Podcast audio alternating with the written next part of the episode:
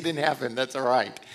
Hey, welcome everyone. Glad you're here on this uh, wintry weather morning. Thank you for um, being the stalwart men and women of God that you, you are. And if you're joining us online and you're not a stalwart man or woman of God, we're still glad you're with us and joining us, joining us online. Uh, welcome. Glad you're here. Pray that God has blessed you already.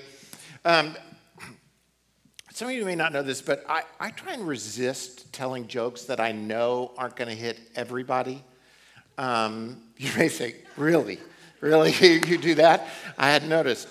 So, but um, um, one of my favorite people, Hannah Shoup, turns has a big birthday this week. So I'm going to tell a joke, one of my favorites, in her honor this morning for her. And if she's the only one who gets it, then hopefully she'll get it. So this guy named Bill Smith, he passes away.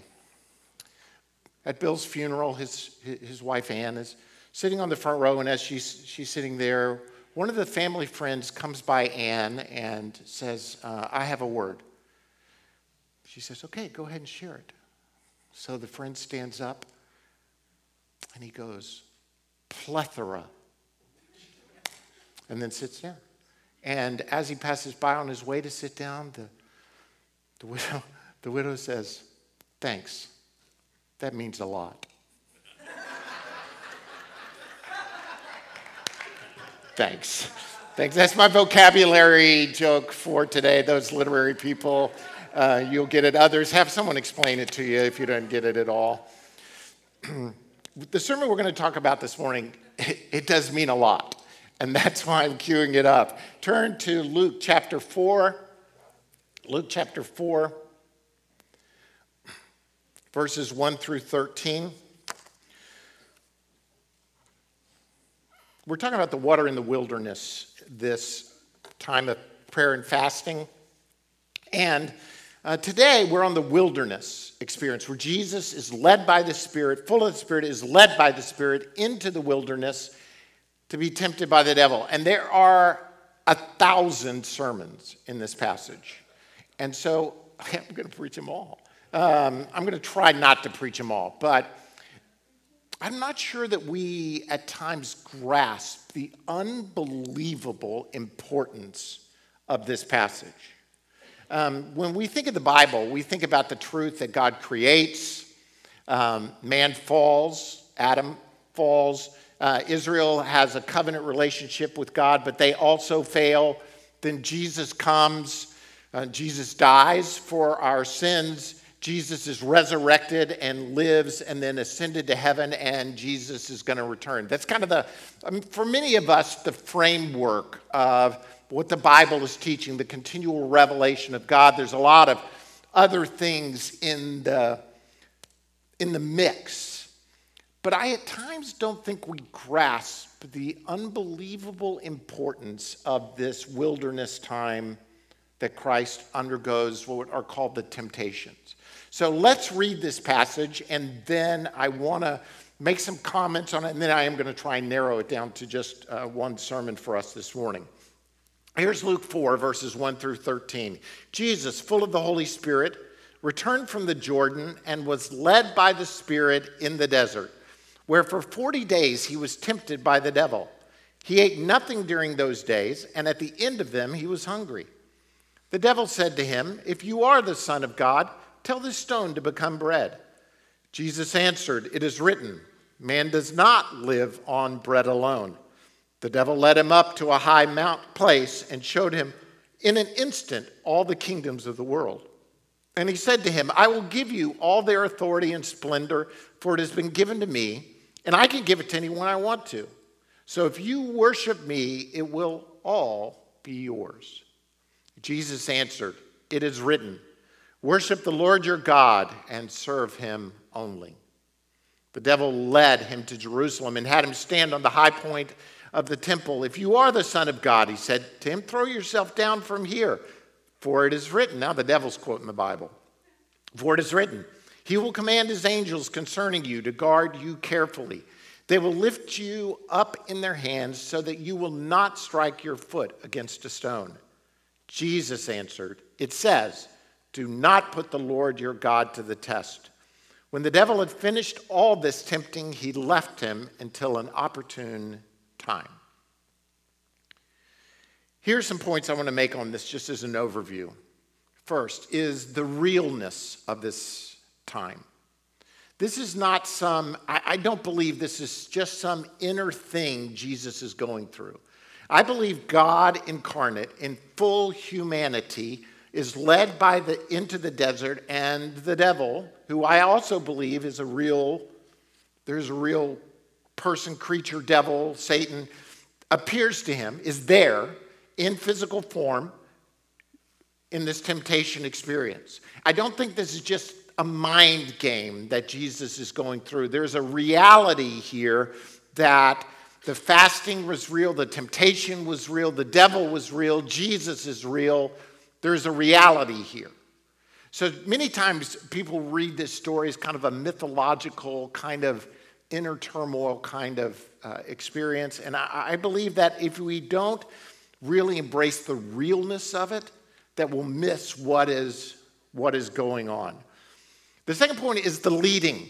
How did Jesus get in the wilderness? How did Jesus get there? He didn't just kind of wander out there. It says Jesus full of the Holy Spirit, was led by the Spirit into the wilderness. This is not some accidental meeting that's taking place between God and human flesh and the evil one, Satan, the tempter. I believe this was orchestrated. The Spirit of God knew, God knew. And Jesus is led into the wilderness by the power and presence of the Spirit of God. And let me just say this I don't know where in your theology you kind of look at the temptation experience, but for me, this is, this is, this is the moment. This is the battle. I don't know if you picture what a world war or really a universal war is going to look like, but this is it. This is the war between God and the devil. This is the place where it takes, where it happens. That God, the Spirit, leads God the Son into the de- desert to have this battle with the evil one. And everything hinges on the outcome of this battle. All humanity, past, present, future, hinges on what takes place here in the wilderness. It's not only real, but it, it, it, there is a leading that takes place. And there are there are many scriptural parallels, and this is where you could get into a hundred different sermons about uh, what is taking place. So, let me just give you a couple of them. The first parallel is the parallel between the first Adam and the second Adam. The first Adam is in the garden, the place of much. The second Adam, Jesus, is in the wilderness. The first Adam has everything he can want and eat. The second Adam has been fasting for 40 days. The devil comes to the first Adam and questions what God is saying. Did God really say, don't do this? And the second Adam, he, he is, notice what the devil says to Jesus from the outgo if you are the Son of God. If you are the Son of God. Do you remember what happened with Jesus right before this incident? Right before he's led into the wilderness. He gets baptized, right? The Spirit of God comes upon him in the form of a dove. The heavens open. The Father declares, This is my Son in whom I'm well pleased. Immediately, the devil comes to him and says, If you are the Son of God. It's the same tactic. It's the same, God said, but the devil makes this question Did God really say? The parallels are there. The first Adam falls, the second Adam is not going to fall. And all everything hinges on his not falling. There are other parallels. 40 days in the wilderness equates to the 40 years of wanderings in, by the nation of Israel. The nation of Israel also fails. First Adam fails. The second the Israeli covenant that Israel, the Jewish, um, what God had called the people of God to, I'm stumbling over my words, forgive me, but the Jewish people fail in their covenant relationship with God. God provides everything in the wilderness. Jesus is going to Jesus is going to succeed. It's also no accident, I believe, that the three quotations that Jesus gives of the Word of God, he could have quoted anywhere. But where does he quote all three of these passages that he quotes are from? They're from Deuteronomy. They're from Moses giving, re-giving of the law to the nation of Israel before he, um, they go into the promised land and he dies. See, I don't think it's an accident that Jesus is quoting Deuteronomy. There's a parallel here to what took place. Where Israel failed, Jesus is going to succeed. It says in 1 John, do not love the world or the things in the world. If anyone loves the world, the love of the Father is not in him.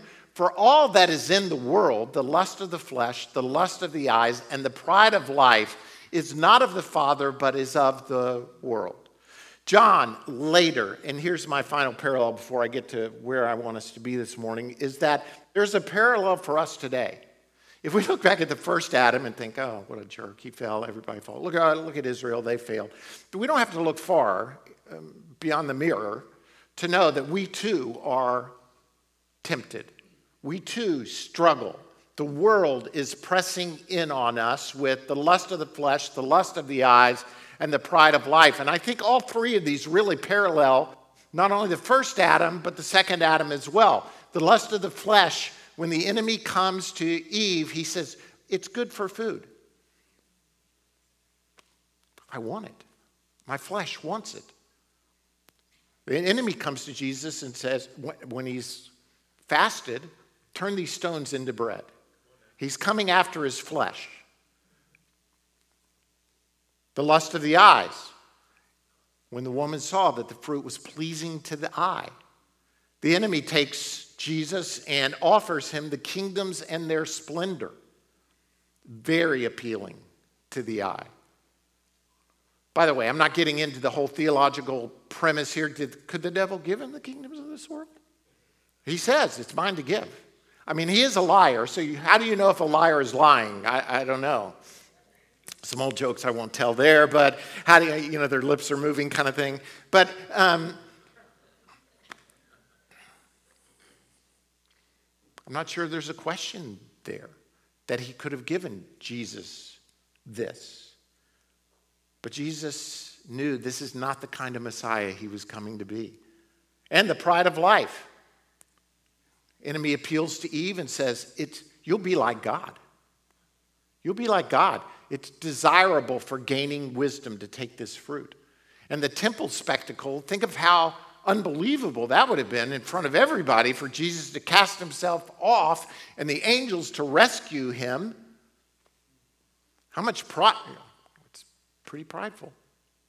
And we struggle with, I think, these same things on a continual basis the lust of the flesh, the lust of the eyes, and the pride of life. There is a parallel for us today. And so, not only is Jesus in the temptation experience winning the battle over the enemy for the past, overcoming what the first Adam and the nation of Israel had done, but I think he's winning it for the future for us. To say, you can overcome. I'm going to overcome, so you're going to be more than an overcomer.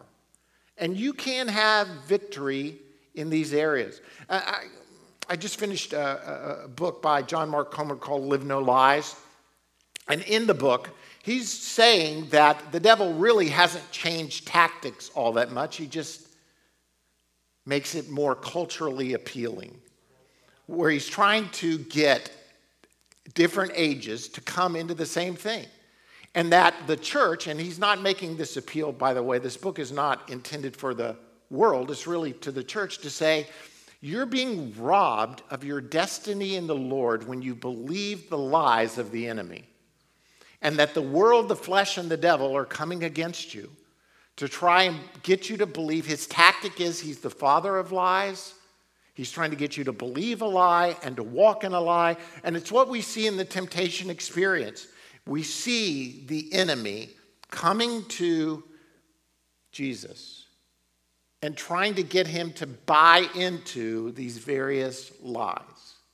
And by the way, like he did to the woman in the garden and he does to Jesus, if, if the lie were an all out falsehood, it would be easy to battle. But when there's like 90% true, and then he twists the other 10% to his means, it's a little harder to discern. But if a statement is not all true, it's none true, at least in a spiritual sense. And so we need to walk in the truth of the Word of God. And so that's where I want us to focus just for a minute here is that this, this truth, so to speak, that you are going to undergo temptation. You're going to undergo the lies of the enemy. How do you battle? How do you recognize and how do you battle for truth? The first point is this recognition that you will undergo temptation. Let me say, for some people, there's this lie that, that says once you get saved, you're like protected from the lies of the enemy. There's nothing biblical that says you're going to, as a matter of fact, you will undergo there's that, that's a promise. In this world, you will have trouble. But take heart, I've overcome the world. You will have trouble. You will have trial. You know, I, I, I can't remember the comedian who talked about uh, praying a hedge of protection around people. Why a hedge? You know, a hedge doesn't seem like it's all that protecting to me. He, may, he goes on and on about uh, the hedge. And, um, you know, for us, we need to recognize that uh, there's probably holes in our hedges and we're going to undergo temptations. And Jesus, full of the Holy Spirit, returned from the Jordan and was led by the Spirit in the desert. Again, there's a spirit led component to what Jesus is undergoing.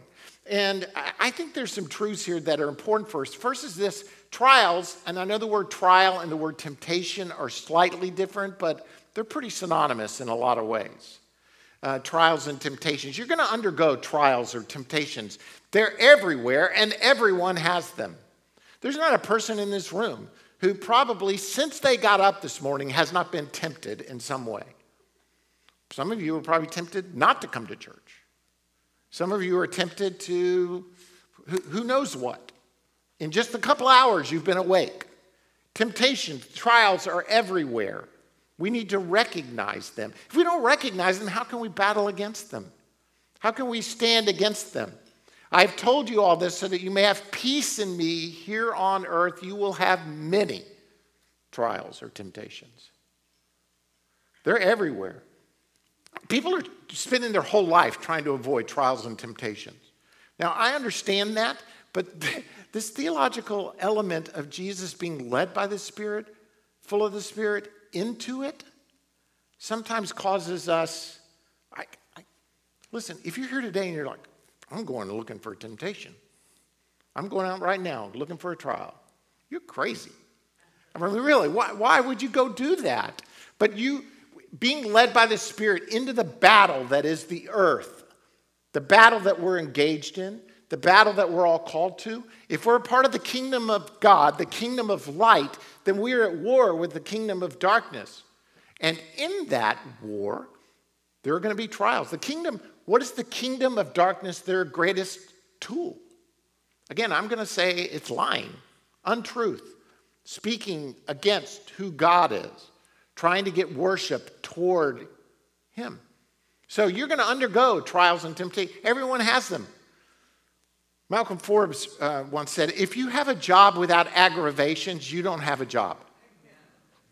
So, and I would extend that to this if you don't have a life without temptations, you don't have a life. You're already dead because we are at this moment engaged in the battle. Trials, by the way, don't just disappear, they don't just go away.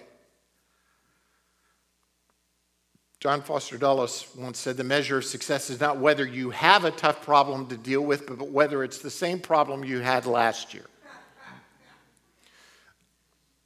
Some of us have the same problems over and over and over and over and over again. Why? Because we think if we just ignore it, it'll go away. If we just let it go, then it'll disappear. They don't. Jesus faced the enemy, full frontal attack, and stood against him. And only then did the enemy withdraw to come back at another opportune time. It doesn't say the enemy was never coming back. What did it say? The enemy regrouped in order with the implication that he's going to come back. We don't have the records of that, but they don't just disappear. And then um, this other thought is this trials will determine our perspective if it has not been predetermined. Now, here's what I mean by that. I don't know that I worded that well. I just like using P words, so I was trying to make things kind of flow together with the other points I was making. But it's this I, I believe that, that you predetermine your stance before you get in the moment.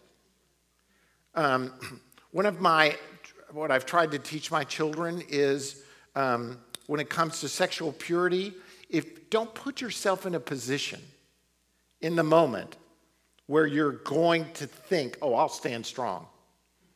Because really, no one is really that strong.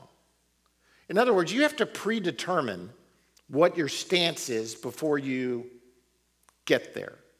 I, I, think, do you understand what I'm saying? I'm trying to encourage you to say, look, in a position of health, when you're when you're, you're with the Lord, like this time of prayer and fasting, this is the time to predetermine what is my stance going to be when faced with a lie. Could be cultural, could be personal, could be political, could be any. How am I going to stand against a lie? I'm going to stand in the truth of God's word. I'm going to fight the battle. We'll see how in just a minute. But I just want to encourage you to predetermine what your stance is going to be. That I'm going to stand for God no matter what. No matter what. It says in James, but each one is tempted. Oh, this is, um, sorry. This is the second point, I think. Yes, it is. You can overcome temptation. Second point, you can overcome. Not only are temptations everywhere, but here's what I want you to see you can overcome them. You don't have to live a defeated life, you don't have to be smacked down. Now, some of us are, and can I say this just in love? You're probably going to fail some point. At some point, you're going to stumble and fall. Don't, don't give in once you do. Instead, get back up. James gives us this great out. What does he say? Confess your sins one to another. Well, why would he need to say that if no one's ever going to fall? If no one's ever going to stumble and fall? One of the things um, I've, I've noticed, and uh, by the way, John Mark Comer also mentions in his book, and in this cancel culture in which we live, when someone stumbles and falls, there is no path to atonement. There is no path to forgiveness. Do you understand what I'm saying? If you mess up, you're just out. Well, eventually, who's going to be in? Well, no one, because everyone's going to stumble and fall. But our King, the kingdom in which we serve, provides a means for forgiveness. So that when we do stumble and fall to temptation, we can be forgiven. Now, again, our goal is not to presume upon the grace of God and say, oh, I'm going to stumble and fall, so why even try? God's going to forgive me. He's got to. That's his job. You know, by the way, Jesus says in the temptations, don't test the Lord your God. I think that fits in this category. But eh, understand this you're gonna, your, your, your job as a follower of Jesus Christ is to hold up a kingdom standard to the world around you and to understand I can overcome. Where the Spirit of the Lord is, there is what? Freedom. freedom. What kind of freedom? Freedom not to sin. You're not enslaved to sin. You're free not to sin. And you can overcome temptation. But each one, according to James, is tempted when by his own evil desire he is dragged away and enticed. Then, after desire is conceived, it gives birth to sin, and sin, when it is full grown, gives birth to death. He's making it clear that temptations don't come from God, they, a lot of it comes from our own evil desires. And so, how do we fight our own evil desires? We're going to see that more in just a minute. But to understand that you can overcome, it says in 1 Corinthians 10 that no temptation has seized you except what is common to man. God is faithful. He will not let you be tempted beyond what you can bear. But when you are tempted, He'll also provide a way out so that you can stand up under it. I mean, these promises to me are, are really important for us to understand that we can be overcomers. We don't have to live defeated, sinful lives. We can live victorious lives. God provides a way for us to uh, overcome. Um, Rick Warren, in one of his books, talks about God providing a way out and just some truths that he shares in this book I've always found helpful. Um, he says, refuse to be intimidated. Refuse to be intimidated by the, by the evil one. Recognize that your pattern of, you've got a pattern of temptation. Uh, your, your struggles are probably not the same as my struggles, and mine not the same as another person. Recognize the patterns that at times you fall into and be prepared for it. Pray to God for help. And I, I would say as well, not only God, but refocus your attention on this may sound like a mind game, but I think it's important to, to refocus on the good. In other words, here, here's what I'm trying to say. Sometimes we're so focused on our temptation that as a result, now all we can think about is our temptation. And the more I think about it, the more I want to do it. Right? So rather than focusing on that, focus on the goodness of God. Focus on the victory of God. Focus on the Word of God. Focus on the presence of God. It's not just a mind game. I think there's a spiritual reality here in which we look to God for our help. Um, resist the devil through how? The Word of God. I'm going to come back to this in a minute. That the, the, the way even Jesus fought the battle against the lies of the enemy were not with his own truth, but in a way they were, but he's fighting it with the Word of God.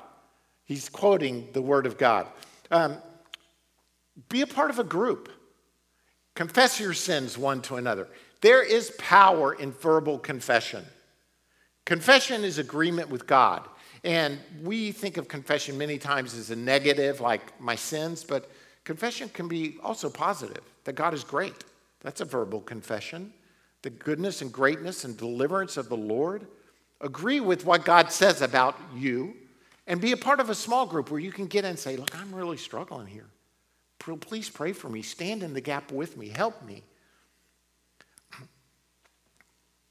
I'm not going to say here long, but many of the people I know who have been picked off decided to go it alone. They decided, I'm strong enough to be by myself. I'm a spiritual giant. And I, I would say, look, you've all got Jesus, but none of you are Jesus. Uh, so at this point, what? What? No, you, none of you are Jesus. None of us are. That's why we need each other. That's why we need the body of Christ and to be a part of a group. So be a, be a part of a be a part of a group and to realize we're all vulnerable here. None of us is perfect yet. God does provide a way out. Third point is this, and the way I think we really overcome, we have to set our hearts on God's word. We have to set our heart on God and His word. The devil said to him, If you are the Son of God, tell this stone to become bread. Jesus answered, It is written, man does not live on bread alone. And what is the phrase Matthew adds? But on every word that proceeds from the mouth of God. Matthew has a, that extra part in it. We need to overcome by the word of God. This is where um, this is where fullness, I believe, stands theologically and positionally as a church we embrace fully the person and work of the Spirit of God. The, 100%. The person and work of the Spirit of God, the Holy Spirit. It's 100%. But it's also 100% of the Word of God. Jesus, led by the Spirit, full of the Spirit, battles the enemy, full of the Spirit, but he battles him with the Word of God. We need to know the Word of God. We need to stand on the Word of God. The temptation that the one of the temptations I think that the enemy think about this. If we battle the enemy with the word of God, where would the enemy maybe try to come against us and to begin for us to question God? It's on the validity of the word of God. He's taking from us, I think, in many church settings, the greatest weapon that we have to battle the enemy with. If you're going to battle the liar, how are you going to battle him? You're going to battle him with truth. Where is truth? Truth is in the Word of God. We need to know God's Word and stand on His Word. I, I, I'm old school here, but I'm unapologetically old school. We cannot compromise the Word of God. We can't. We can't. The moment that we start to compromise God's word, what we start to compromise is our weapons against the lies of the enemy. And if we're going to battle and overcome temptation, then we're going to do it by God's word, God's power and presence, and being in the middle, I think, of God's people. All those spiritual disciplines that we need to be a part of, worshiping together, studying God's word, meditating on God's word, dwelling in God's word, uh, being filled, be being filled with the Spirit of God. All of those things give us the, the ability to, to battle the lies of the enemy. And, and if you want to live the joyful, victorious Christian life, I think these things are critical. God's word, God's power, God's presence, God's people, to stand firm against the enemy. Psalm 16:11 says, "You will show me the path of life. In your presence is fullness of joy." Where do you want to be filled with joy? Oh, I think I'll be I'm really joyful when I watch Netflix. You know, that's a temporary, it's like an addiction fix. When it's over, when TikTok, when you've spent two hours watching 100 TikToks and you thought you were laughing at all of them, that is really joyful. You know what? You're going to feel a little empty afterwards. That's just mine. I, I am not addicted to TikTok, so I can nail it. I've got other problems. Um, you will show me the path of life. In your presence is fullness of joy. At your right hand are pleasures evermore. I, I, I, this is a Jonathan Edwards thought that comes through um, other authors, from Piper to um, Sam Storms, and it's this. Me telling you to quit sinning is really, it's futile. I, I can tell you to stop sinning, but it's really, you're not going to stop sinning. Because somewhere along the line, somebody has believed the lie, and this is one of the lies of the enemy that comes through the church at times. Some people actually think that sinning is, not sinning is not fun. Did I say that right? In other words, somebody has told people, hey, if you sin, it's really not fun to sin. Well, that's a lie. For most people, there is a pleasure in sin. Otherwise, why would we keep going back to it? There is a pleasure in sin. The, the problem with sin is not that it doesn't bring pleasure, it's that it doesn't bring ultimate pleasure. It leads a thirst when it's gone, actually, that then we have to go back to and drink. And it's like drinking a water that forever increases our thirst. We think it satisfies us for the moment, but it doesn't. And as a result, we end up more thirsty. Instead, the way to stop sinning is to hold up this truth that the greatest pleasure in life is at the right hand of God the Father. Hold up the greater pleasure. What do I want? Do I want this sin, which brings me a temporary relief to my thirst but leaves me thirsty? Or do I want to be in the presence of God, which satisfies forevermore? We need to raise our vision and see in His Word and in His presence, there's fullness of joy.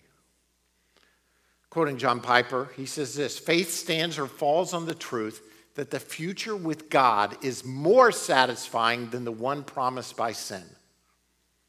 Where this truth is embraced and God is cherished above all, the power of sin is broken. Sin has power through promising a false future. In temptation, sin comes to us and says, The future with God on this narrow way is hard and unhappy, but the way I promise is pleasant and satisfying. The power of sin is in the power of this lie. We need to recognize the truth that it's in God's presence that there's fullness of joy. All of this is critical. The temptation, the overcoming sin, it's because we have a recognition that the one, Jesus, who ascended to high, on high, in his resurrection body is at the right hand of God the Father right now, making intercession for us. And the author of Hebrews says this he, he says, Therefore, since we have a great high priest who's gone through the heavens, in case you're wondering who it is, he says, Jesus, the Son of God, let us hold firmly to the faith we profess. Why? For we do not have a high priest who is unable to sympathize with our weaknesses, but we have one who has been tempted in every way, just as we are, yet was without sin. The temptation experience of Jesus is that critical. His victory allows him to walk in the ministry and to go to the cross, raised to life, ascended to God on high, and is at right hand of God the Father. Why is all of the temptation experience overcoming so important? Because he was tempted in every way just as we are, but yet he never sinned. Therefore, he can intercede for us because he knows what we're going through. Let us then, what? Come on, Let's go to the throne of grace and ask for help in time of need so that we can receive mercy and grace and help because we all need it. Church, I believe we are overcomers. We're more than overcomers because of what Jesus has done for us. We have been set free by the power of the Spirit, by the Word of God, because of what the Son of God overcame in the desert, in the wilderness. We have a high priest who can sympathize with us. We, we have one. So you're going to leave this place, or maybe you're sitting here right now facing a temptation, facing a trial, and you're thinking, how am I going to overcome? Get in the Word of God by the power and presence of the Spirit of God. Go to the one, boldly approach the throne of grace and ask for help in time of need. And also, you've got the body of Christ right here. And I think that's a real truth that we are the body of Christ. Maybe you need, maybe there's a breakthrough. You need someone to pray with you for uh, the breaking of a bondage, uh, for deliverance, for, for something that will help set you free from this. Lean into all the tools that God has given you to walk in freedom and in grace. Lord, we thank you for this morning. We thank you, Jesus, that um, you paid the price for our forgiveness.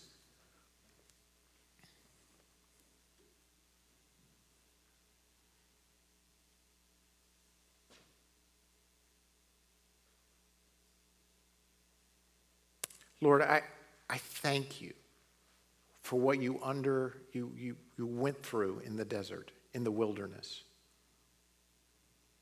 that because you overcame, we have not only the example, but we can too walk in faith. We too, we have a high priest who can sympathize with us. And we thank you, Jesus. Right now, you're at the right hand of God the Father, making intercession for us, and that we can come boldly before the throne of grace and ask for help in our time of need. So we come right now, knowing that there are some of us who need freedom from burdens. We need we need habits and chains broken. We need our mind renewed. We need to, to walk in your presence and your power this morning. And so, Lord, we, we ask that you would move among us. Spirit of God, may your presence fill us to overflowing. Just stand with me if you would. As we close, we're going to we're going to make this confession through this great hymn of faith that Jesus provided a way for us to stand against the temptations of the enemy. That where our strength is weak, he, he, His power is perfected in our weakness we'll just lean into Him. Join me, Craig, as we worship the Lord and just let these words of confession be a part of who we are.